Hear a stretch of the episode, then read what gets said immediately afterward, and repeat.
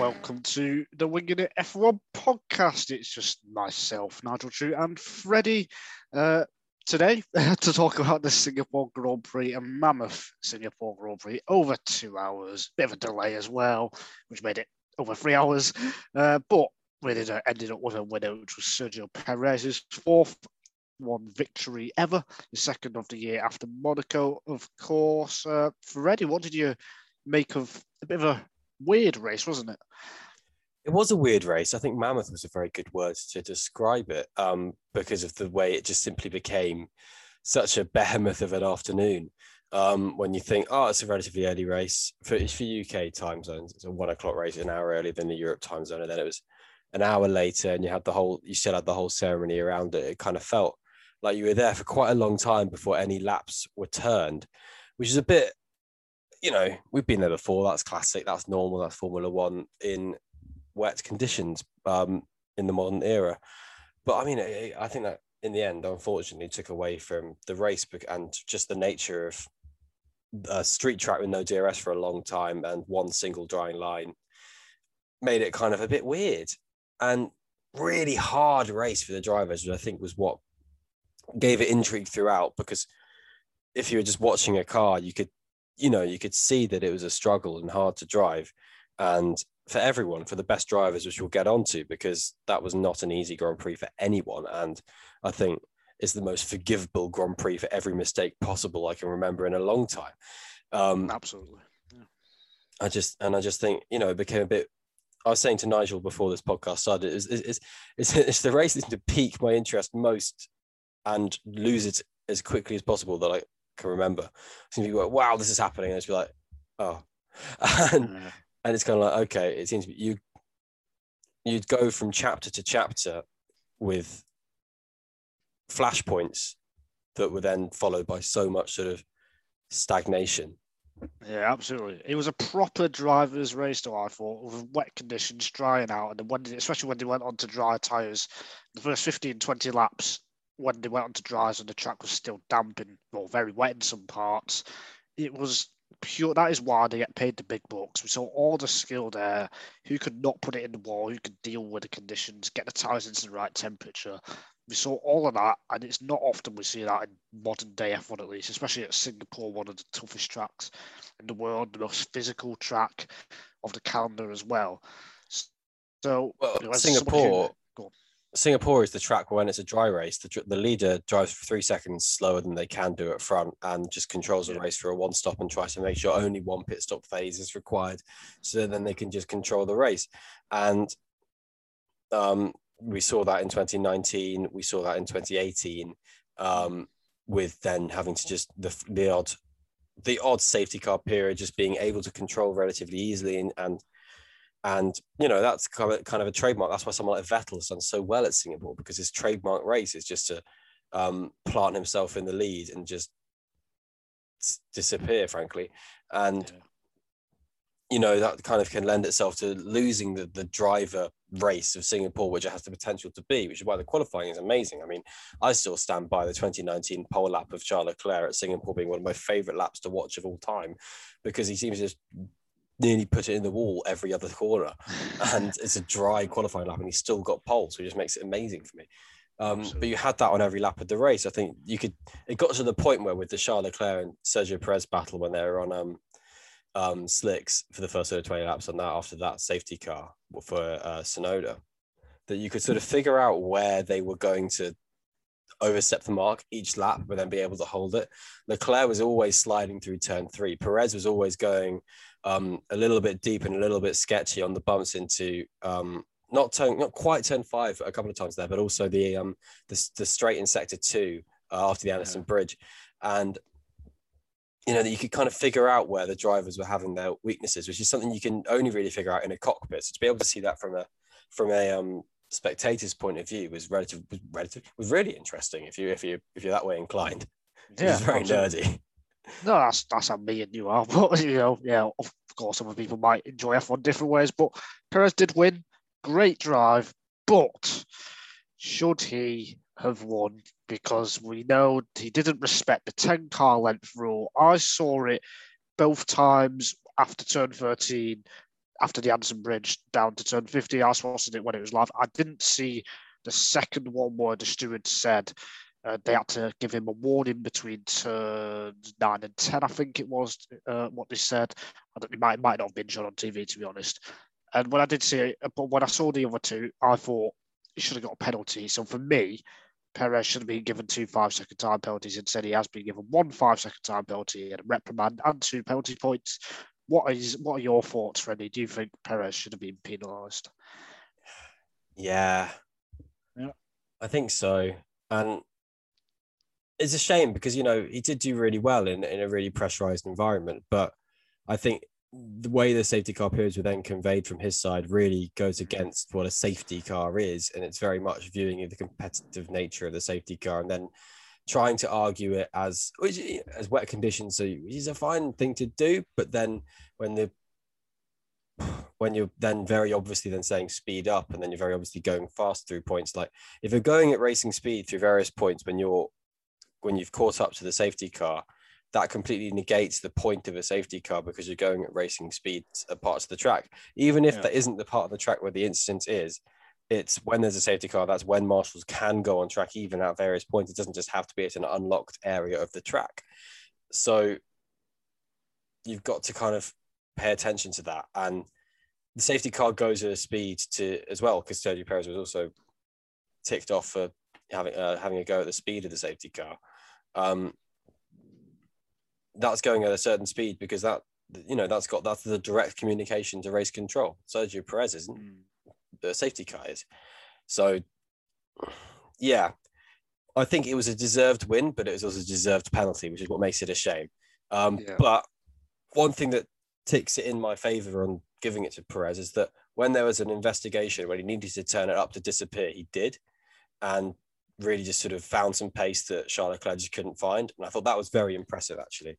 I was very impressed with his final um, five or six laps of that race because at that stage, that amount of fatigue to then be able to turn it up a notch, which he very obviously did, was mm. very impressive. And it doesn't negate anything, obviously. It doesn't say, but he did this, so fine, don't penalize him. Um, I just, as a, you know, the, the next bullet point on my list, I guess.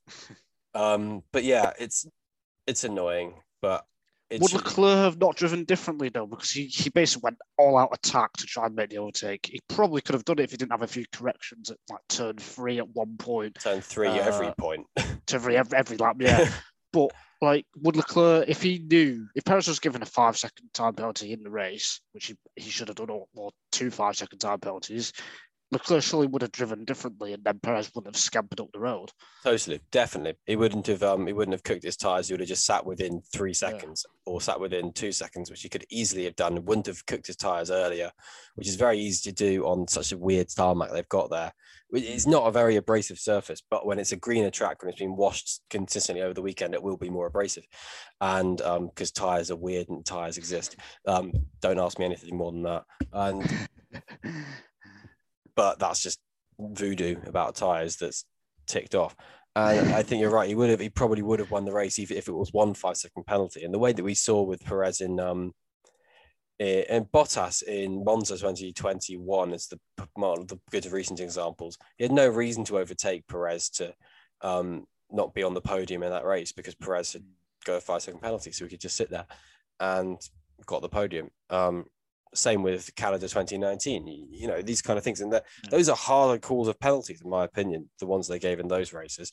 And this is an easier call. It's it's it's a slam dunk one when it's 10 car lengths. When the safety car's round the corner and you're at the other corner at various that's when you've been behind the safety car, that's when you start to think, mm. and Hamilton was alluding to it on the radio, I think, and saying the yeah, lights were going out, one. but he's putting a gap. And what, what I don't get is his engineer, uh, Perez's engineer, Hugh Bird, just for the second one, he warned him saying, "Be careful the uh, safety car left," and he still did it.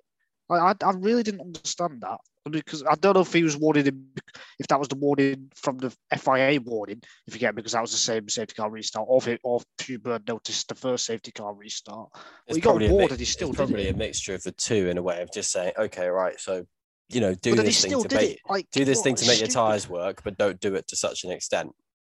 Yeah. and he just did it to too much of an extent. I think that's probably the thing. I think is it is obviously a thing that keeps his tires alive is doing a little bit of speed, doing a little bit of bursts, keeps the tires alive, keeps a lot of heat in the brakes. That crucially, a lot of heat in the brakes if you're then having to brake hard. So um, I think there's elements of that. to La- it. last point, last point on this. Christian Horner, as his response, did say, uh, before well before the penalty was given, but he said, uh, if Perez is given the penalty, like well, normally the people escape these kind of things. He said he said on formation laps, other safety car things, like Houghton in Saudi Arabia last year, for example, the formation lap and that crazy race. Why wasn't people penalised then? And he's, and he's right, but people Yeah. should have been penalised then. Is that that's what I would say. Uh, so again, it's inconsistent, just like a lot of decisions have been uh, this weekend. But it's a good point. But this one was very obvious, at least to me, when when it happened.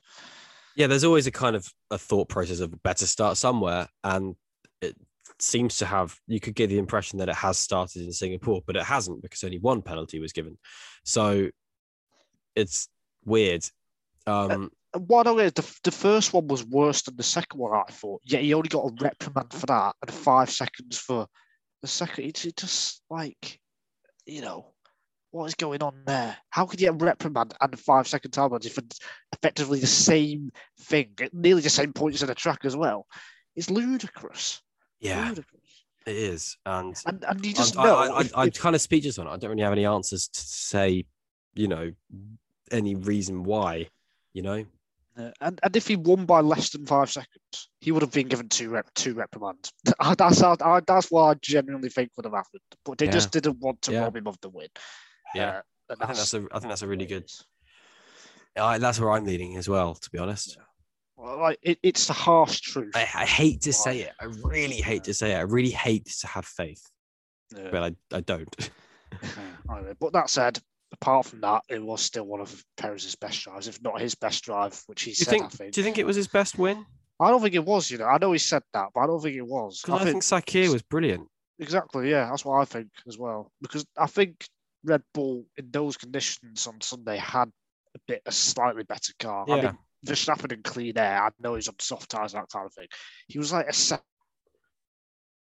to like nearly two seconds at some point faster than the whole field. Yeah. Like unbelievable. Uh, so uh, no, I, I mean it's probably like third or fourth best drive he's ever done, but not his best for me. No. But it was a very accomplished drive and very Oh, yeah. difficult conditions in a very difficult Grand Prix. And you've got to hand it to a, a few drivers on who made it to the end of that race who did very accomplished drives, and you've got to take it away from a few others. Absolutely. Uh, Leclerc and Sainz, actually, that kind of brings us on to that. Leclerc was very good, just as good as Perez, I thought. The only thing he did wrong was not getting the start right and overcooking his tyres. Although I do like that he kind of did attack and went for it. Didn't quite happen, though, unfortunately. He was relentless, wasn't he? yeah. He, he- he felt relentless. I think the start you can kind of take away from him as a criticism because all the top few cars on that start On that the side of the grid, side. yeah, Yeah. um, Hamilton and uh, Alonso had sort of Yeah. duff starts. So Yeah. um, I think that's there was a tarmac change, I think, and I think it's just where they were entering their second phase meant it became a bit weird. Um, I think that seems to be what it looks like, and or maybe it was just a bit wetter at that part on, on weird parts of the track on that side as well, convoluted, mixing it all together. So, but it did look like that was a contributing factor because obviously Perez, Norris, Sainz all got a good launch. It was the Um, second phase, wasn't it, for, for Leclerc Yeah, and Hamilton? phase. The 2nd Mhm. phase, the actual reaction, that was fine. But, The but as soon was as got- equal got to- between Perez and Leclerc, and the reaction Yeah. from Hamilton was actually phenomenal. It was, Yeah, it was, he it had the best start one of his lot. One of his best reactions in a long time for many people. I think um, yeah. Not bad for Consider- an old man. that bit wasn't. Um, uh, but yeah, I mean Leclerc was relentless throughout. I think yeah, I think he did cook his tires, but he he had numerous opportunities even with those tires being you know battered, and I think I think he did give it a very good shot. Actually, I was very impressed with that, and I Did he overdrive? Yes, he did. Um, I've said it a couple of times already, but just go and watch the race and just watch him go through turn three and watch the opposite lot, watch the sideways because he's then coming up. He's that's the, the second to last corner before the main straight where you can do the overtakes with a little kink in it. The um, four to five straight, and he's just always slipping around, and it's just not not on, in my opinion, because that's what's cooking his tires. Slow. Yeah, absolutely, absolutely. Uh, but Sainz, his teammate, he yes, he got third, but it was a bit like it's a bit like Bahrain actually. Right at the start of the year, got the podium, but his actual performance, his actual pace, was miles off compared, compared to Leclerc. Uh, even though yeah. Leclerc in practice on Friday he had a few issues, since I think uh, top FP top of my head, but then from qualifying onwards and then the race, Sainz was not quicker than Leclerc at any point. He just went backwards after every safety car restart.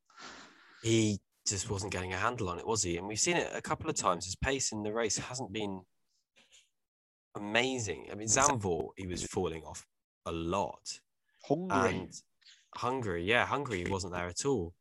And I don't know if it's the is, what's the reason for it. It's to be every other race. He's not having a good race for some reason. It's just um it seems to be hitting a weakest ebb, which is very dis uh concerning to be honest, because he's he's proved himself pretty well, but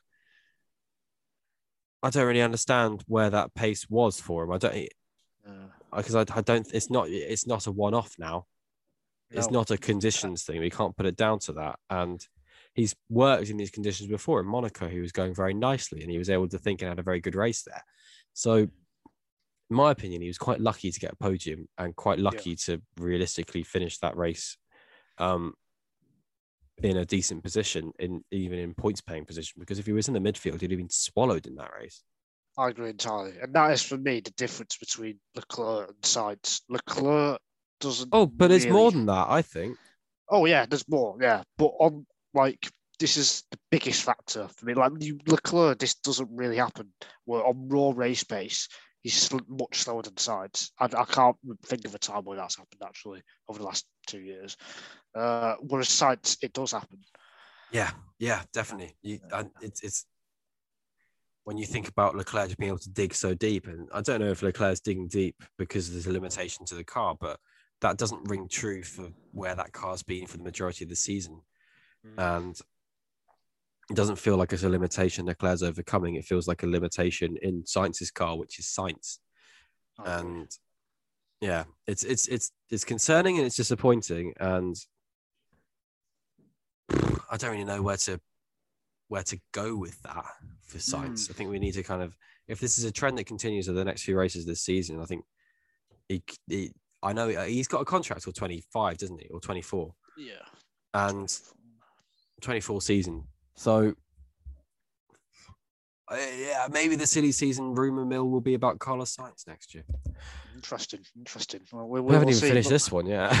yeah, I know. Uh, Max Verstappen, he won't be going anywhere. Obviously, he didn't win the title. You know, he was obviously never to win the title oh. anyway. Uh, he didn't win the race either. Had one of his worst races, probably the worst race of the year for him. Do we think? Well, I think it was the worst race in three years. Probably. But it all happened because of qualifying, which wasn't his fault. It was the team's fault because they wanted to get him last over the line, basically. And he was told by the team to slow down, make a gap to Gasly, etc., which he did. And that lap would have been, he would have taken, but he was seven tenths up on Leclerc's pole lap on that penultimate lap. And then this last lap, he was nine tenths up after the middle sector on Leclerc. So he had two laps that were more than good enough for Paul. Probably would have been on pole by more than one second. Second and a half. Both. Yeah, exactly. So if it weren't for that, he probably would have dominated. So it goes back to qualifying. No, he wouldn't, because then Leclerc would have got the lead at the start. yeah, that's a good point. That's a good point. no, he would have dominated. Um, but with what on. he done, with what he had, with the situation he was in, he should have done better. That mistake with Norris. Well, you know, before that, he was quite patient. I was quite impressed. He didn't do anything erratic. It was just that one move where he misjudged it on the wet stuff, which Hamilton did as well. Uh, but that, that was a really bumpy point of track. That was really easy to lock up there in yeah. in a dry condition. So in wet conditions with weird tarmac around it because it's just we don't know what's been surfaced there recently, and and yeah. with wet off the offline, that is a a really forgivable mistake for Hamilton, Russell, Verstappen, whoever else went off there. Albon on lap one. Um, all everyone who went off there, I you know I have huge sympathy for because I do Yeah. think that's the worst part of the track to have to brake on in general for an overtake. You're coming in at such just in general at such speed, such speed offline, wet, slippy tires trying to find grip that don't have much temperature that can't just rely on themselves. So particularly after a safety car restart, which is when he went deep, um, where the tires are going to be cold and the Yeah. inherent mechanical grip is just going to be so lacking, is you know it is a shocking mistake to see for a man so pristine with his driving usually and so clinical with his overtakes as he has been this year, even in difficult places to overtake like Hungary and um, Zandvoort. But yeah, it, it's I- Lando Norris, I think, was very pleased with himself, to be honest. Mm. because of that. Yeah. And I wonder as well if Verstappen knew DRS was going to be enabled, which for some reason it took a long time to because they're being safe. And that's what's happened over the last couple of races where the track's been dry. We saw that at Turkey last year, for example. I think if he knew DRS was coming, he wouldn't have gone for it as he did. I think. I think he would have been a bit more cautious. But equally, he did have a run. It was on. It's just it was so so difficult. Wet tires, dry track. Uh, sorry, dry track. Wet tires. Sorry. Hmm. Uh, yeah, it was just difficult. I don't, I don't know if he would have been if he wouldn't have gone for the move Yeah, because you can see when you can see Ferraris and Red Bulls up front, you're going to think Yeah. I don't. I just need to be with them. possibly. That's my thought on that. But Yeah. I think Norris actually positioned his car perfectly, like in the middle, to make Yeah, sure. Verstappen was on the right on the wet stuff. So that yeah, was fantastic for race. Norris. Yeah, let, let's speak about that. I mean, he kept out the wall, which is the main point to do. McLaren, in fact, McLaren's strategy as well, which got Ricciardo up there.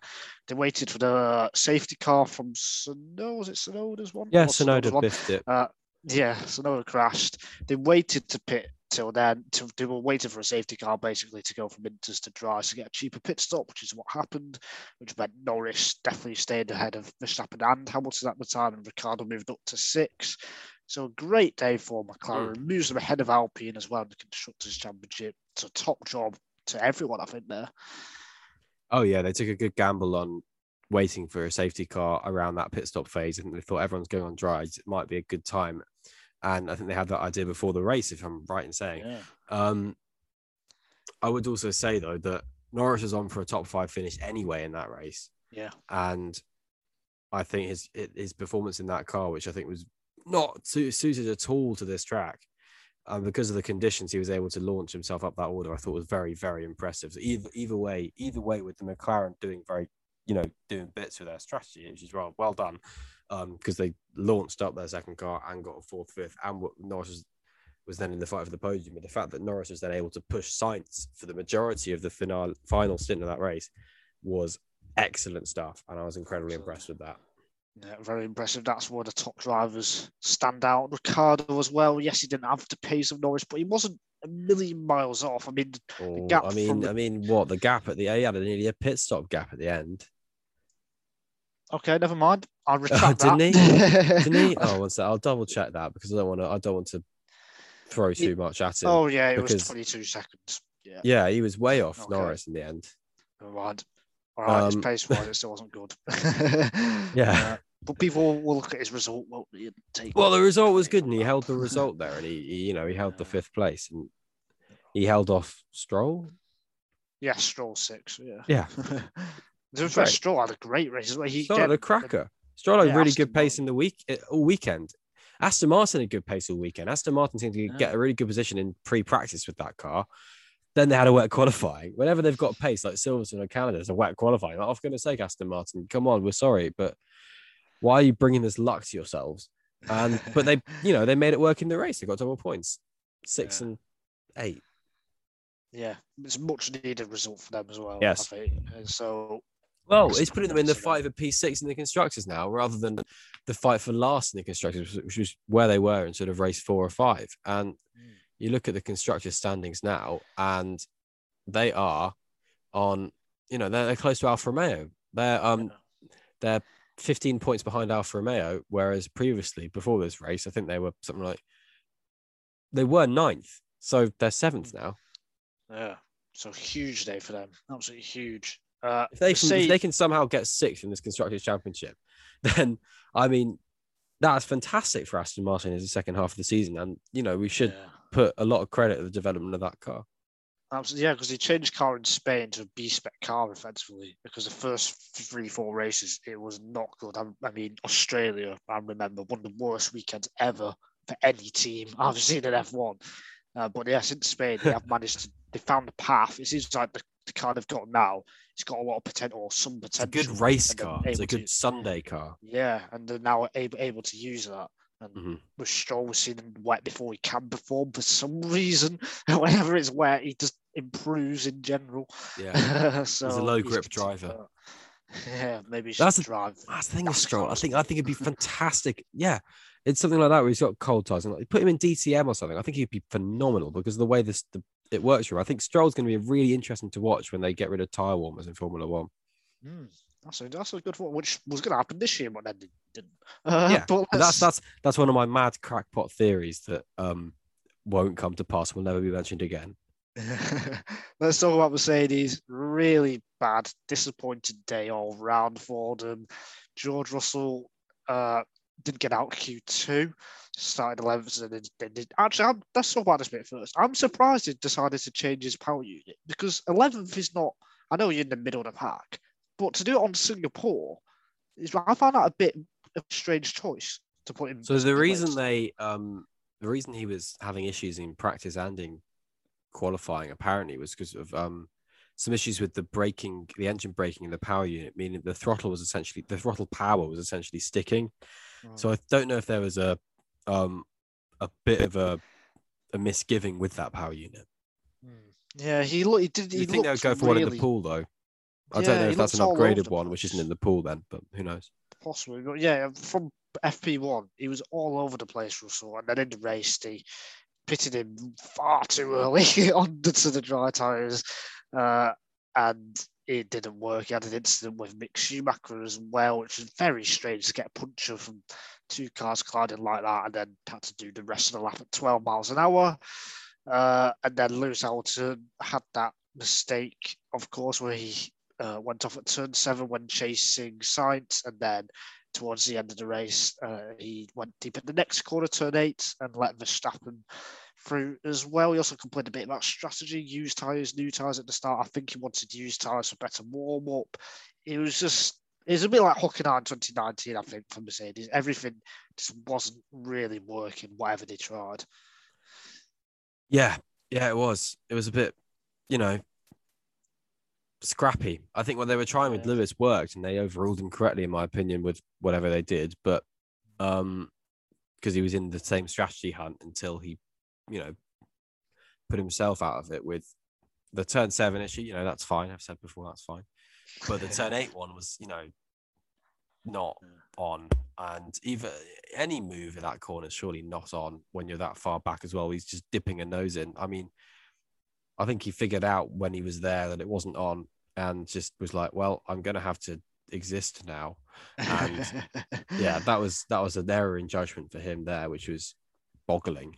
Um, and and Russell just couldn't hook it up. Just couldn't hook it up. Couldn't hook it up all weekend. I Had one of those block weekends that is is rare for any driver in the top team, to be honest. For such a level that didn't hook up across Yeah. anything, and all over the place. he'll be searching for answers, desperate to find them. I think this little braking problem through the power unit is a nice thing to cool his mind, and hopefully he'll be able to have a better, better run of it in um in Suzuka. Yeah, and I know Well, I it's mean, impossible. Oh, Yeah. Oh, I was just gonna say on on his racing in with Schumacher was a I don't know. I, I it doesn't quite sit right for me as a racing incident. That I was surprised it wasn't a penalty in his favor because yeah, for Russell because Schumacher doesn't have to. He's you know he's he can hold his line. He doesn't have to move because another car moves. He's entitled to sit where he is, and Russell, you know, turned out to turn into the corner in uh, the wrong way. I agree. No, I'd, I'd agree with that. I think he should have been given a penalty. Uh, and there was very little noise about it actually after the race, maybe because he's had a bad race or whatever. But if it was dry, I really do think Mercedes would have had a great chance of winning. Oh, they had a great chance at the start of the race anyway. Yeah. yeah. Mm. Um, I think it would have been really interesting to see when it was dry. I think they were going on about having really good long run pace in the dry, but the only long runs were George Russell and Carlos Sainz, and yeah. they both had shockers. So I don't know if George Russell and Carlos Sainz were matching each other, then who knows where Leclerc and Hamilton would have been? Probably just doing random stuff anyway, um, yeah. but faster. So we don't know what the limit where where that would have been. I don't know. Um, I've earmarked Suzuka for them anyway, but mm. who knows? I don't think they're going to win a race. Yeah. Five left. yeah. uh, Alpine had a very poor week. Well, not poor weekend, poor Sunday as well. Two engine problems, let's say, uh, for Fernando Alonso. He was running, he was doing so well. He's keeping keeping Verstappen behind, frustrated him a, a bit. And the knock on, he would have had points as well. So a massive missed opportunity for them, Freddie. Massive missed opportunity, considering they've once again bungled a little a position in the constructors championship. I mean, they've got the, the car to be fourth, and I think you know on balance in points uh, as the as it kind of sits throughout the year in the next coming races, they should probably end up in fourth. But at this stage in the year, to be behind McLaren, who are a fantastic operational team, isn't very good. You, the, the amount of, I mean, I mean, the amount of the fact that people, Fernando Alonso can walk around saying, Oh, I think I've lost about 50, 60 points this year. Just to, the fact that he can even say that, and even Fernando Alonso can say that with a straight face, can is, you know, I mean, he, at one point he probably did also suggest they would be fighting the Mercedes, which is you know tall order. Like that there were a few races. well, that means he's giving himself hundred points or something, doesn't it? I mean, um, yeah. but yeah, I think a lot of the time we wouldn't we wouldn't we wouldn't be denying Alonso 30 or 40 of those points. So yeah. Yeah. And the fact that it, it could that they suspect it to be relatively similar issues, that's not very nice for them at this late stage of the season, a particularly late stage in power unit development as well for this sort of this near 10 year old cycle of power units. So um yeah, no nothing more to say than that apart from hopefully they just kind of can keep it together for their own sake for fourth place, frankly. Yeah, really bad day at the office for them and Williams as well. Nicholas Latifi, have no idea what he was thinking when he came across uh, Zhou Guanyu at uh, five. he just, I mean, I know it's raining, spraying, that kind of thing, but he just completely cut across him, ruined his own race and Zhou's. And then Alex Albon had a bit of a moment as well at turn eight and counted it. Uh, so then that put him out of the race as well. So yeah, could they have scored points? Do you think possibly? It's hard to well, say, isn't it? It's it's one of those races where you probably could have scored points staying in the race. Schumacher was yeah. the points till he was knocked by Russell, and um, Magnussen was nearly in the points after all of his calamities. So I yeah. think you know I think they realistically could have scored points had things had the green rubbed in the right way, but um, Latifi just had a I want to say moment of madness, but he just had a moment of just lapse. It's just a lap. He was concentrating so much on driving, which is yeah, fair enough in those conditions. That he just wasn't looking in his mirrors, which is difficult to forgive as well.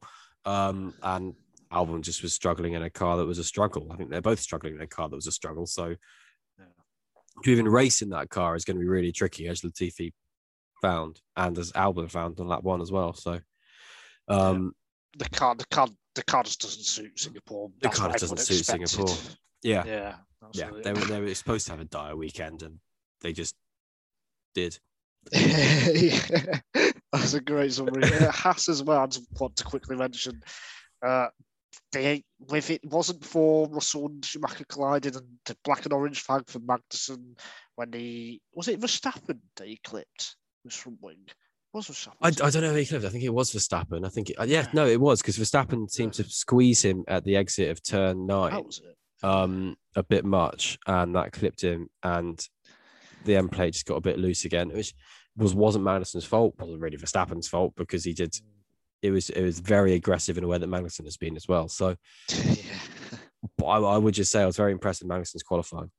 Yeah, which made it a shame because I think he, he was one of the top performers of the weekend on pace. Frankly, Yeah, to get to get into Q3 was re- a really good effort in that Haas, and this is we talk about opportunities, but these are the types of races where a team like Haas, Williams, they can have a, a, have a chance to get a top eight and score a handful of points, which they can't really do on pure pace in a dry normal race. So they'll be both really annoyed that they haven't been able to have a clean race, unfortunately, uh, because it's unlikely that we're going to get another chaotic Grand Prix like this before the end of the season. So, Is it? I mean, who Well, knows? you never know. But yeah. yeah, uh, yeah, missed opportunity there. And the last thing we're going to talk about before we round off is the delayed start. It was delayed for over an hour due to the heavy rain, but It's an ironic the- thing to talk about it at the end of the podcast. You know? Um, that's a good point. The original start was pushed back basically uh, because they wanted to do all the ceremonies and get the cars out on track and do it the normal way. Should it? Do we, do we need common sense to to apply, Freddie, or is it more important about I guess contracts and that kind of thing? I think the, the first point to make, the first point to make is that common sense was applied in not opening the pit lane. Um, Yeah. to be honest, with the tor- torrential downpour, um, it takes, you know, it's going to take a period of time to get cars to the grid and so on. And I think you've got to, there is an element of giving each Grand Prix their time in the sun, um, or the moon, Or the and- dark. yeah. and it there is a MotoGP apparently have a quick start procedure. I don't know anything about this. I'm afraid I've just seen this touted and suggested, but I also understand.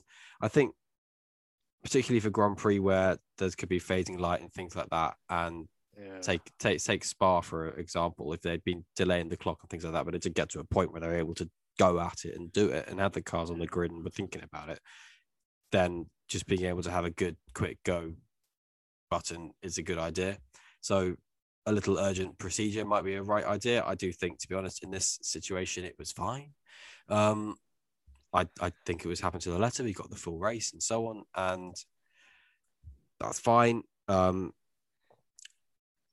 I think even with full extreme wet tires, which are you know not very good anyway, but even with full extreme tires that are good, the weather was at a point where you couldn't go to the grid with any good tire, to be honest, in a, in a prototype Formula racing car.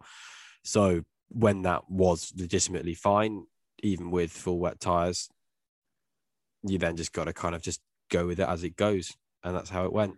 To be honest, Um, if The only thing I would say is at 1 p.m. UK time when the race was meant to start, the conditions were fine in my opinion. When the rain stopped, and then after 10 minutes after the rain stopped, it was fine. But then we had to wait another hour or so, which I think I think that can be cut in half with a quick okay, start yeah, procedure. or that's fair enough. That's that's Yeah. what I'd do personally. But I also completely understand F1 doesn't want to get into a contractual fight with race organisers about not doing X, Y, Z. That kind And of drivers don't need to drive to the grid. Yeah, well, yeah. but then again, well, yeah. then then again, you know, I think you know, you've got an element of like just asking all these people just to go and stand in torrential rain is is is pretty stupid and pretty poor form, to be honest, for anyone. Um, so yeah, there are there are sides of it that are, that are that are that are from that side, that are that Yeah. front. So I think you know it'd be interesting. I think reckon something will be looked into, but who knows? Um, Mm. And for the, the the handful of times where you want you know stuff to happen quickly, I mean, Formula One isn't there to race, to, you know, to make the most of the rain when it rains, if that makes sense yeah, like the weather reacts around Formula One and Formula One can react to the weather. But for the most part, weather is weather and Formula One races are Formula One races. Then they're not mutually exclusive. They just happen. And Yeah. the weather that happens happens. And if, if weather forces something to happen in a certain way, which is we have to just delay everything that we'd normally do, then where it is when you start is where it is when you start. There's no obligation to race in a certain condition. that's a So- good point. Yeah, that's nicely put actually. Yeah, I couldn't Mm. put, put that better myself. So I think Uh, I think some people do go on about, oh, you're wasting the rain. It's like, well, grow up. that's the that's the Freddie I like to see. Grow up. yeah, you just you just commended me for saying something really well and just say grow up. but thank you for the Uh, fo- forward. yeah, thank you for my praise which I don't usually give. but yes, uh, we will be, of course, talking about the budget cap probably on Wednesday if and when something is announced. It was a huge story ahead of the Singapore Grand Prix. Do you just want to comment quickly on anything, Freddie, about it? I mean, me personally, I just want to wait and see what happens. And I've got an opinion, but it's I'd rather wait and see, like Christian Horner Yeah. actually, see what happens and then say something because I don't, you know, we, we got to see what the FIA said. This is the first time we're seeing this put Mm. to test. And finance, one thing I will say, finance is so complicated that I'm not too surprised that this is As the UK government are learning right now, finance is Yeah. incredibly complicated. Um, I but think it yeah, is I- though, isn't it? Yes. Oh God, yes. But I think I will say one thing. I, it, it's obviously more my field of expertise, which is character. But I'm so surprised by how blatant Toto Wolff is, but also similarly how defensive and bullish and defense Christian Horner is. Mm. Which you know, I'd have more faith in Red Bull's um, finances details as from basically two, you know, really, you know, going for it opinions. I have more faith in the one who works for Red Bull, to be honest, to know about that than Toto Wolff. I think he can go on about something being an open secret, but I mean, it, No I don't, no was it was it an open secret? it was an I'm open not secret sure. to people. Apparently, apparently, the people in the paddock had heard whispers and things like that, but it wasn't, you know, enough to be reported and Yeah. things like that. And um, I, I, you know, that's fair enough. We're not in the paddock day in day out, so we have to take people's word for that. Um, and I'm, I'm inclined to wait. My, my feelings are that it's a really specific thing to come out Yes. but also it's been so battered away that it keeps it open in my mind. Yeah. Okay. Yep, that's a fair point. Uh, yeah, we will go into detail on Wednesday when something is hopefully announced because this could be a huge story for F1 sales. Going back to Spygate 2007, that kind of thing. It could be. I mean, 2021 is still making 2022. You could argue in F1. Oh yeah, Uh, but I mean the budget cap yeah. of 2021 was designed for 2022 anyway. Mm. To be fair, um, yeah, that's a good point. Yeah. Cool. Well, my thanks, Freddie, for joining me over the last Nigel. 50 minutes or so. Yeah. Uh, we'll be back for Budget Cap and Japanese Grand Prix preview talk in a few days. So until then, the grind is is is is is just on all the time with this, isn't it? but we love it. Uh, Yeah. So thanks for listening. Uh, we will see you in a couple of days. Goodbye.